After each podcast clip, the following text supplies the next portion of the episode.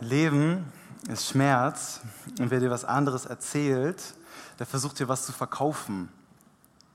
Leben ist Schmerz und wer dir was anderes erzählt, der versucht dir was zu verkaufen. Das Zitat kommt von William Goldman, das ist ein amerikanischer Schriftsteller.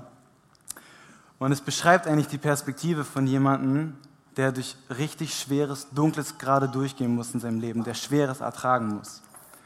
Und vielleicht kennst du das, vielleicht hast du auch schon mal so eine richtige Krise erlebt und dann fühlt es sich so an, als wäre das ganze Leben schon immer irgendwie schmerzhaft. Vielleicht hast du auch Glück gehabt, vielleicht hast du noch nie so eine Phase irgendwie durchleben müssen. Aber es kann gut sein, dass es auf dich zukommt. Ehrlich gesagt glaube ich, dass es jeden irgendwann mal trifft in diesem Leben und mal durch irgendwas richtig Hartes durchgehen muss. Und es ist gut, darauf vorbereitet zu sein, was man dann tun kann, wenn man Schweres ertragen muss. Als ich zum Glauben gekommen bin, habe ich mir den Glauben vorgestellt wie so ein Auto. Ja? Also ähm, das Gas ist der Heilige Geist, äh, der, der, Heilige Geist. Das Lenkrad ist wie, äh, das lenkt mich wie, wie Gottes Wort. Äh, Schaltknüppel ist wie Jüngerschaft nach oben schalten.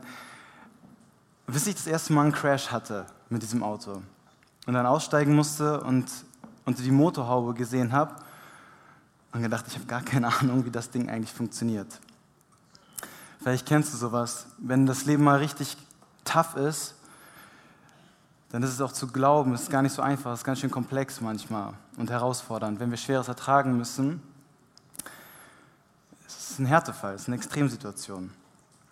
Aber ich habe euch einen Text mitgebracht, der genau in diese Frage, in diese Situation reinspielt. Wie soll ich damit umgehen, wenn ich Schweres ertragen muss?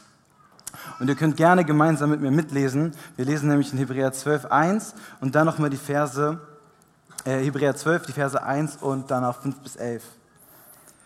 Und da steht folgendes. Wir wollen den Wettlauf bis zum Ende durchhalten, für den wir bestimmt sind.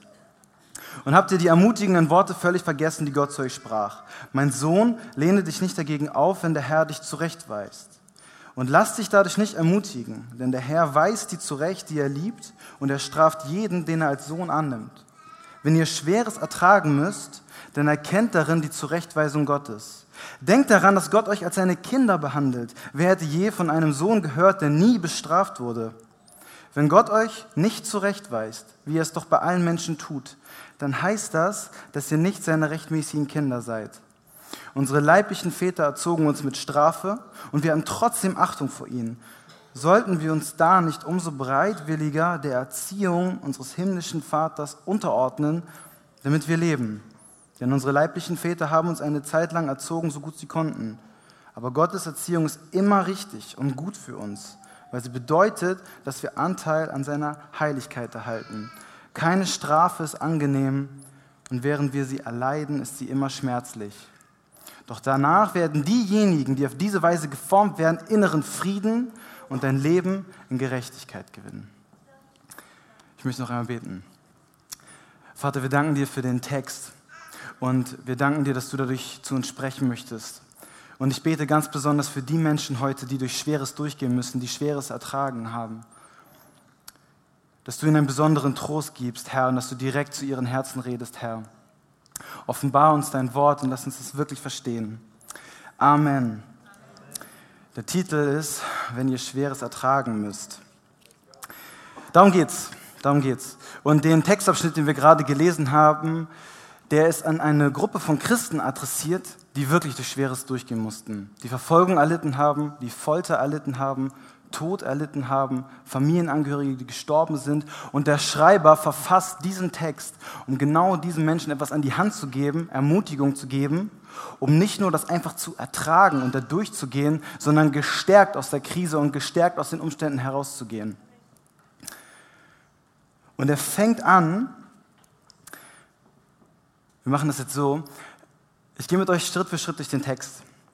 Und am Ende möchte ich euch eine klare Antwort darauf geben, was wir tun können und auch wie, wenn wir Schweres zu ertragen haben. Und am Ende wirst du auch ermutigt sein, denn Gott hat etwas Spezielles vor, was du vielleicht noch nicht so von ihm kennst. Aber ich glaube, es ist kostbar für dich. Und deswegen müssen wir jetzt einmal ein bisschen durch den Text, ein bisschen Arbeit machen, ähm, aber es lohnt sich. Und im ersten Vers steht, wir wollen den Wettlauf bis zum Ende durchhalten, für den wir bestimmt sind. Wir wollen den Wettlauf durchhalten, für den wir bestimmt sind. Das griechische Wort, was für Wettlauf da steht, ist Agos. Unser deutsches Wort Agonie kommt auch her. Agonie bedeutet so viel wie Qual, Kampf. Der Schreiber sagt, wir sind in einem Kampf, wir sind in einer Qual und wir sind dafür bestimmt. Wir sind da drinnen. Leben ist Schmerz und wer dir was anderes erzählt, der versucht dir was zu verkaufen. Die Bibel will dir nichts verkaufen. Sie will dich vorbereiten auf wie das Leben wirklich ist. Und der Text gibt uns etwas an die Hand, dass wir nicht nur es ertragen und durchhalten müssen, sondern in deinem Glauben, du hast Ressourcen, du hast etwas, was dich triumphieren lassen kann in Krisen, was dich größer rauskommen lässt, als du reingegangen bist. Aber wir sind in diesem Agos, in dem Wettlauf. Aber lass uns weiterlesen. Wie können wir jetzt damit umgehen? Mit dem Wettlauf, mit dem Kampf, mit der Qual. Habt ihr die ermutigenden Worte völlig vergessen, die Gott zu euch sprach? Mein Sohn, lehne dich nicht dagegen auf, wenn der Herr dich zurechtweist. Und lass dich dadurch nicht ermutigen, denn der Herr weist die zurecht, die er liebt. Und er straft jeden, den er als sein Sohn annimmt. Wenn ihr Schweres ertragen müsst, dann erkennt darin Gottes Zurechtweisung. Wenn du Schweres ertragen musst, dann erkenne darin, dass Gott dich zurechtweisen möchte. Das zu verstehen, und das werden wir gleich, ist der Schlüssel, um durch solche Phasen durchzukommen. Als allererstes möchte ich sagen, der Text redet davon, dass Gott uns straft. Das meint nicht, dass Gott nochmal Gericht über uns verhängt, dass er uns verurteilt, sondern es meint, dass Gott uns erzieht, dass er ein Straf wie ein Vater ein Kind straft. Das ist etwas anderes. Zurechtweisung. Gott will uns zurechtweisen. Was bedeutet das genau? Du musst das Wort verstehen.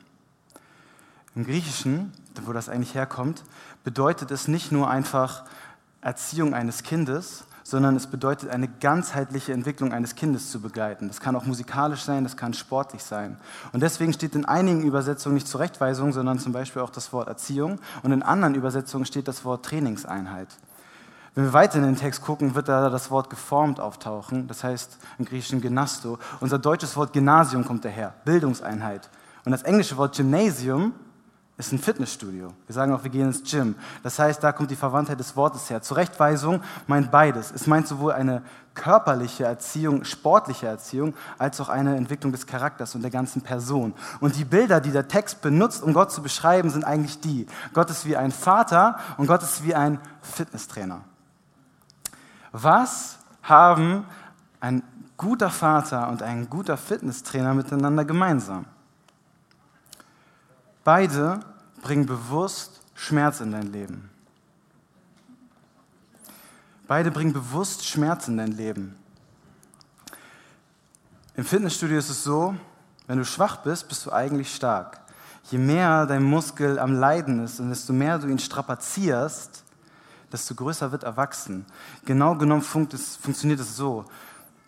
Man überstrapaziert einen Muskel beim Krafttraining. Man reizt ihn so lange, setzt ihm so lange Gewicht aus, bis er reißt, bis die Muskelfaser auseinandergehen. Und was dann passiert, ist, dass der Körper diese Risse repariert und dabei wird er größer. Bis zum Limit und drüber hinaus, bis der Muskel reißt.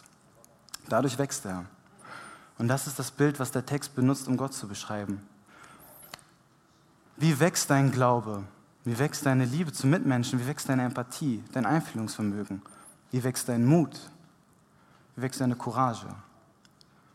Dann, wenn sie getestet wird, dann, wenn sie hohen Druck aushalten muss. Wenn du trotzdem geduldig bleibst, wenn du trotzdem dran bleibst, wenn du trotzdem liebst, auch wenn es so schwer ist. Genau wenn du dich darauf einlässt, wächst es. Es ist wie ein Muskel, den du trainieren musst und den du manchmal belastest oder der belastet wird durch das Leben, bis er reizt, bis er kaputt geht. Aber er wird repariert und größer werden.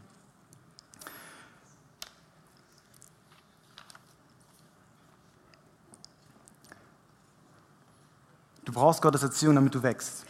Du brauchst den Schmerz, du brauchst die Strafe, damit du wächst. Zumindest sagt es so der Schreiber. Du brauchst Gottes Erziehung aber auch, um zu wissen, wer du bist. Wenn du in herausfordernden Situationen stehst, du hast irgendwie Herausforderungen auf deiner Arbeit, du hast Herausforderungen in deiner Partnerschaft. Normalerweise, so wie wir Menschen ticken, wir gehen zu unserem Chef und konfrontieren ihn, wir konfrontieren unseren Partner, wir suchen etwas in der Situation, was wir ansprechen und verändern können. Aber was Gott möchte, ist, dass uns die Situation in Konfrontation mit uns selber bringen, dass wir darauf gucken, was ist mein Anteil, was habe ich dazu beigetragen, dass es so aussieht, wie es aussieht. Ich gebe dir mal ein Beispiel, ja? Ich bin Lerntherapeut und ich arbeite mit Kindern und Jugendlichen. Und Kinder, die Rechenschwächen haben, die kommen zu mir. Und ich habe so eine kleine, äh, so eine süße Vierklässlerin. Ich mag die total gerne. Die kommt einmal die Woche zu mir und ich weiß genau, wie ich ihr helfen kann. Ich bin dafür ausgebildet, ich bin dafür trainiert, ich weiß, was zu tun ist. Und normalerweise klappt das auch immer, wenn ich dem Kind sage, mach mal so und so. Aber nicht bei ihr. Sie stellt sich quer. Sie lässt sich nicht darauf ein. Sie macht einfach nicht mit. Und was bei mir hochgekommen ist, ich dachte, das hat sich nicht gut angefühlt. Warum machst du nicht das, was ich dir sage? Warum hörst du mir nicht zu? Warum lässt du dich nicht darauf ein? Und ich bin zu meiner Chefin gegangen und habe gesagt, ey, ich habe die und die Situation, ist eine harte Nuss, was kann ich machen? Und sie hat, ich habe gedacht, okay, sie wird mir sagen, ey, versuch doch mal die Methode einzusetzen, versuch doch mal nochmal das Arbeitsblatt, mach mal den Trick, dann kriegst du sie. Und das hat sie nicht gesagt. Sie hat gesagt, dieses kleine Mädchen ist gerade dein Lehrer. Sie zeigt dir etwas über dich. Sie zeigt dir, was du verändern musst, wo du Veränderung brauchst. Warum geht es dir so in ihrer Gegenwart? Warum fühlst du dich schlecht, nur weil sie nicht auf dich hört? Und dann hat sie zu mir was Erstaunliches gesagt. Ihr müsst wissen, sie ist keine Christin, so wie ich es bin. Aber sie hat zu mir gesagt, Niklas, finde das, was sie dir zeigt in dir, wo du Veränderung brauchst. Und dann stell dir vor, wie du zu Gott gehst. Gott ist ja für dich eine Person, hat sie gesagt. Und dann stell dir vor, wie du das Gott gibst. Und dann wird er es verändern. Dieses kleine Mädchen ist meine, ist meine Lehrerin geworden. Die Situationen, die dich herausfordern, sind dazu da, dass sie dich mit dir selber konfrontieren.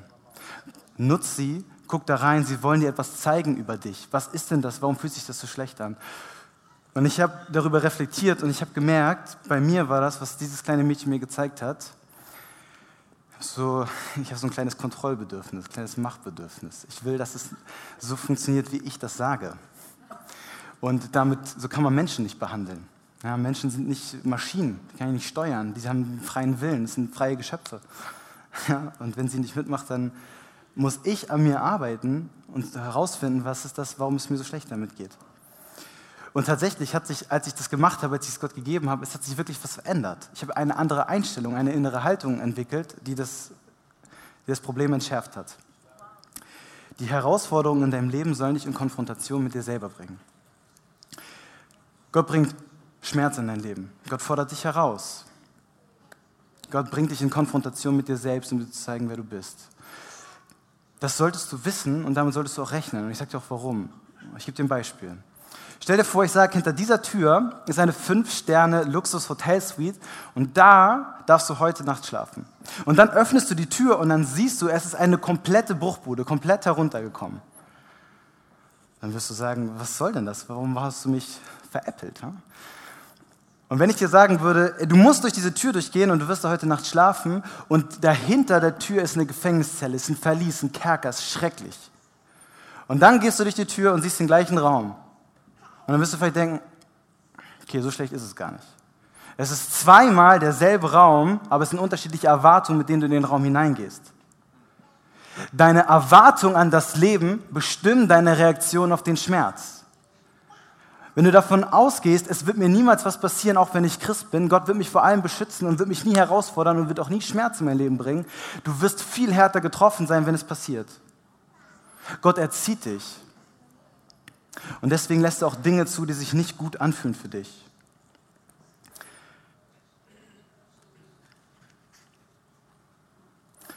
Also sei nicht überrascht. Und ehrlich gesagt, Gott muss das auch tun. Und der Text sagt ja auch warum. Denn wenn Gott euch nicht zurechtweist, wie es doch bei allen Menschen tut, dann heißt das, dass ihr nicht seine rechtmäßigen Kinder seid. Unsere leiblichen Väter erzogen uns mit Strafe und wir hatten trotzdem Achtung vor ihnen. Sollten wir uns dann nicht umso bereitwilliger der Erziehung unseres himmlischen Vaters unterordnen, damit wir leben? Es ist ein Zeichen, dass du Kind Gottes bist, dass er dich erzieht. Es ist ein Zeichen dafür. Es ist ein Zeichen, dass du Gottes Kind bist, dass er dich erzieht und dass er Schmerz in dein Leben bringt. Wie nennt man es, wenn Eltern einem Kind jeden Wunsch gewähren? Das ist Missbrauch. Ist Missbrauch. Man macht das nicht, weil ein Kind überhaupt keine Ahnung vom Leben hat. Das Kind überfrisst sich mit Zucker, schlägt irgendjemand fest auf die Herdplatte, läuft irgendein Abhang hinunter. Wenn Eltern jeden Wunsch einem Kind gewähren, das Kind wird sterben.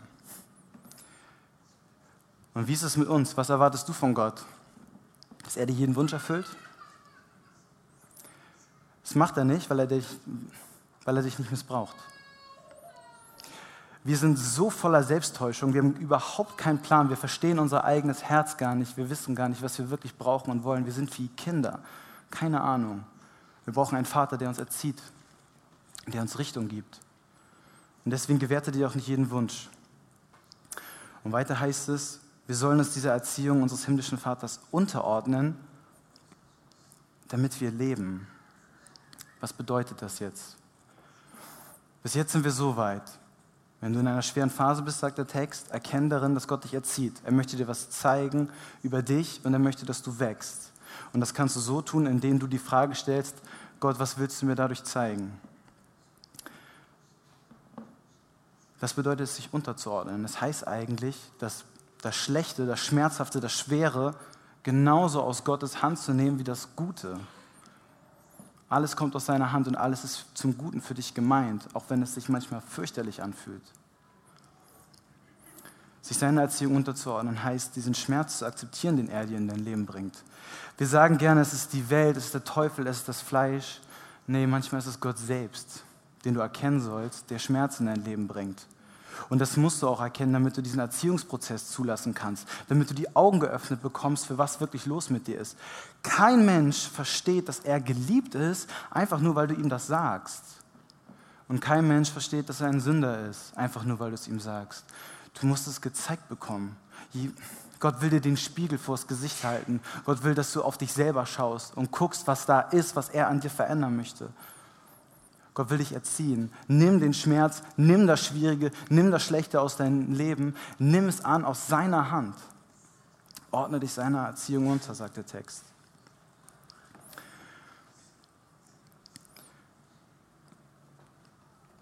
Wisst ihr, ich, ähm, ich habe vielleicht so ein einfaches Beispiel von meiner Arbeit genannt, wo ich irgendwie eine Herausforderung hatte.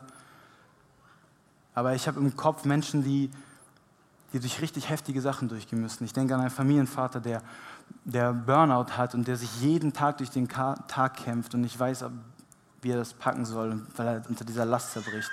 Ich denke an jemanden, der, der seine Mutter verloren hat und dem gesagt wurde, Gott wird sie heilen, er wird alles gesund machen, dann ist sie trotzdem gestorben. Ich denke an jemanden, der irgendwann herausfindet, dass er eine andere sexuelle Orientierung hat und dass er merkt, dass die Community, in der er ist, irgendwie damit nicht zurechtkommt. Ich denke an Menschen, die vor einer Zerreißprobe stehen, wo es sich anfühlt, als würde der Muskel wirklich zerreißen, als würde er kaputt gehen. Und Menschen, die daran strugglen, die ein großes, eine große Herausforderung haben, auch Gott darin zu vertrauen und das aus seiner Hand zu nehmen. Ich möchte dir Mut machen und dich auffordern, Gott zu vertrauen und das Schwere, was du erlebst, aus seiner Hand zu nehmen und dich seiner Erziehung unterzuordnen. Ich gebe dir ein Beispiel aus meinem Leben. Es ist vielleicht nicht, vielleicht nicht so ein dicker Knüller. Vielleicht habe ich auch noch ein bisschen Bewahrung erlebt bis jetzt.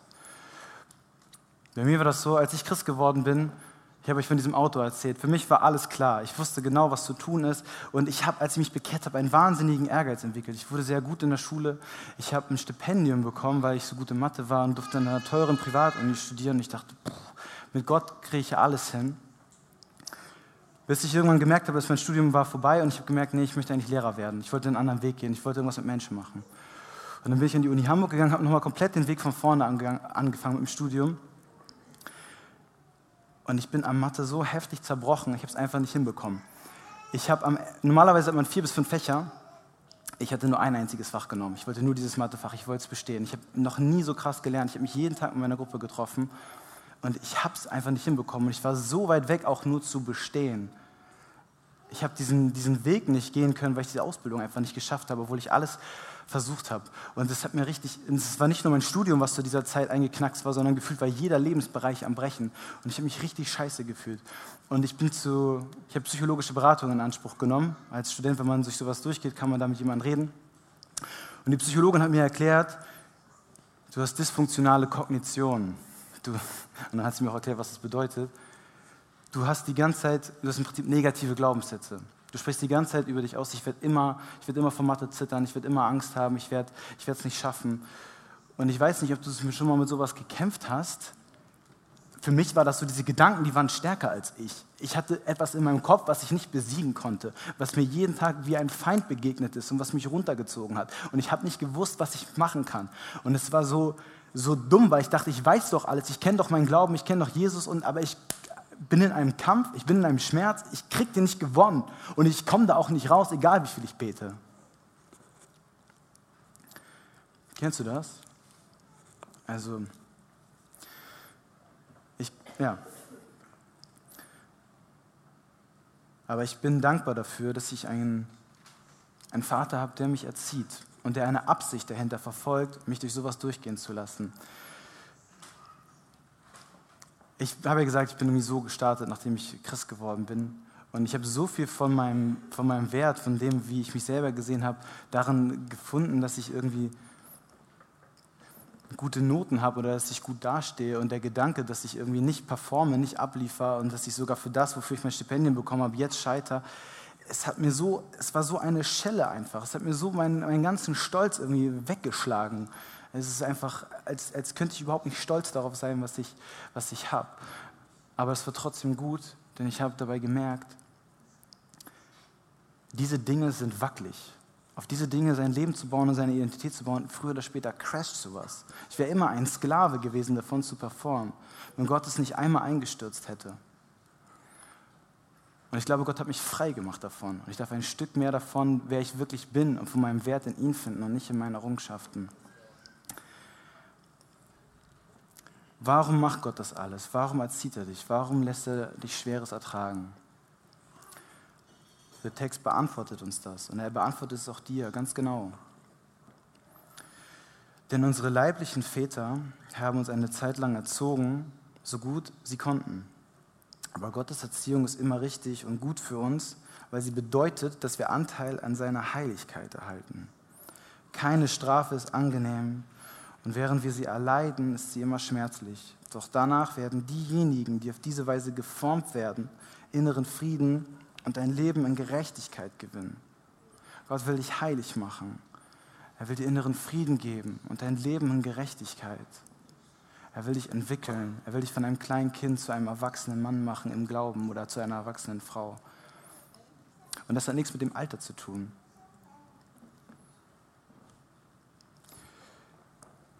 Die Band kann schon mal nach vorne kommen und ich möchte mit einem Zitat schließen. Ich möchte, dass du dir das vorstellen kannst, was es bedeutet, dass Gott dich heilig machen will. Das ist seine Absicht mit dir. Er hat etwas Großes mit dir vor. Und deswegen lässt er dich auch durch schwere Prüfungen hindurch, weil sie dich vorbereiten auf etwas. Und das hat jemand sehr, sehr schön formuliert. Und er heißt C.S. Lewis. Und ich lese es mal vor. Stell dir vor, du bist ein lebendes Haus. Gott kommt und renoviert dieses Haus. Am Anfang kannst du vielleicht verstehen, was er macht. Er macht den Abfluss neu. Er stopft die Löcher im Dach. Du wusstest, dass diese Arbeit gemacht werden musste. Und du warst deswegen auch nicht überrascht. Aber jetzt gerade arbeitet er weiter am Haus. Auf eine Art und Weise, die schrecklich wehtut und die keinen Sinn für dich ergibt. Was zum Himmel macht er da? Die Erklärung ist, dass er ein ganz anderes Haus baut, als du dir vorgestellt hast. Er baut hier einen neuen Flügel ein, er macht neue Flure, baut weitere Etagen an, pflanzt einen Garten. Du dachtest, er macht ein kleines, süßes Häuslein aus dir. Aber er baut einen Palast, denn er beabsichtigt, selbst in dir zu wohnen. Er will dich heilig machen. Er hat was Großes vor mit dir. Und er lässt sich durch Dinge durchgehen, die auch schrecklich wehtun können. Aber nimm das aus seiner Hand als seine Erziehung in der Gewissheit, dass er einen Plan hat. und dass er sich Gedanken gemacht hat. Er beabsichtigt, in dir zu wohnen. Also will er dich heilig machen. Ordne dich seiner Erziehung unter und lass es zu, dass er dich in Konfrontation mit dir selbst bringt und dich erzieht. Amen.